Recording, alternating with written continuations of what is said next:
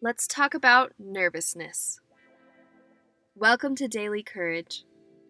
I'm Leslie, and I'm here to lift you up, be your friend, and give you the courage to go after your life. Today, I want to talk about feeling like you have a lump in your throat. I get that feeling in my throat right before I do something big. There's a time I remember this feeling vividly. It happened right before I gave a big speech in high school. It was a five minute long speech on a book I had only partially read. My English teacher at the time was the kind of teacher whose face was emotionless. I'd seen her stare at other students as they gave speeches like she was watching paint dry. She would sit at her desk with a pen touching a notepad and gaze at students like she was already disappointed with their speech as soon as they opened their mouth. The morning I was to give my speech, my dad was driving me to school, and he knew how much I struggled on a daily basis just to get up in the morning because my school basically started at the crack of dawn. He would sometimes mix up a drink for me called Zip Fizz. It's an energy drink that is in a powder form and you mix it into water. I somehow managed to consume all 16 ounces of this fizzy mixed drink by the time I made it to school.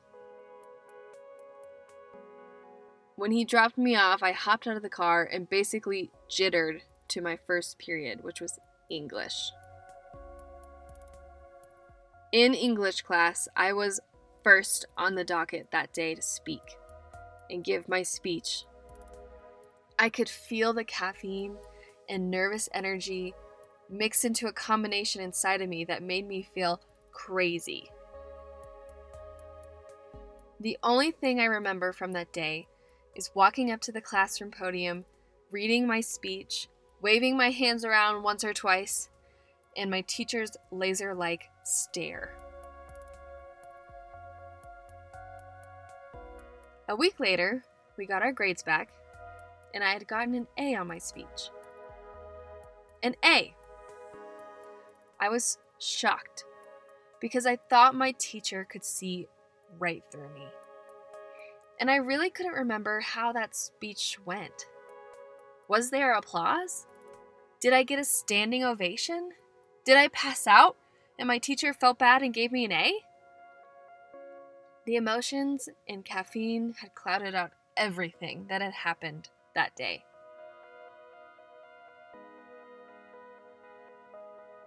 What I want to tell you, using this story as an example, is that we all get nervous.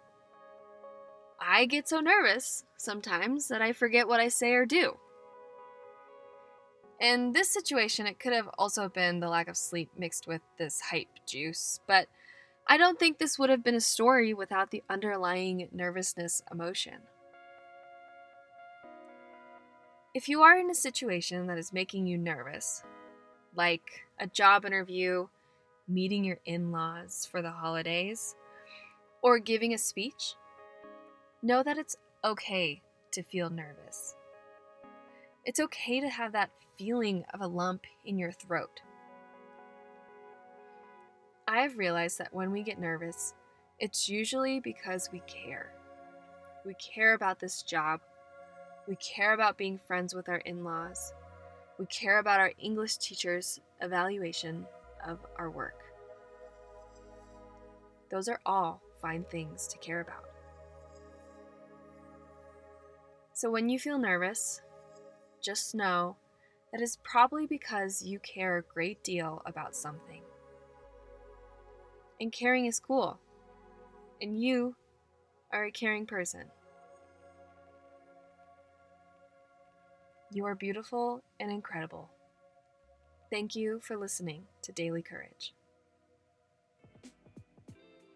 The Christmas holiday is just days away, people. Although it's a holiday week, here's my gift to you. You can expect Daily Courage episodes to come out on a regular schedule, daily on weekdays. Want more daily courage? Get the Daily Courage email newsletter on weekdays by subscribing at the link in the podcast description.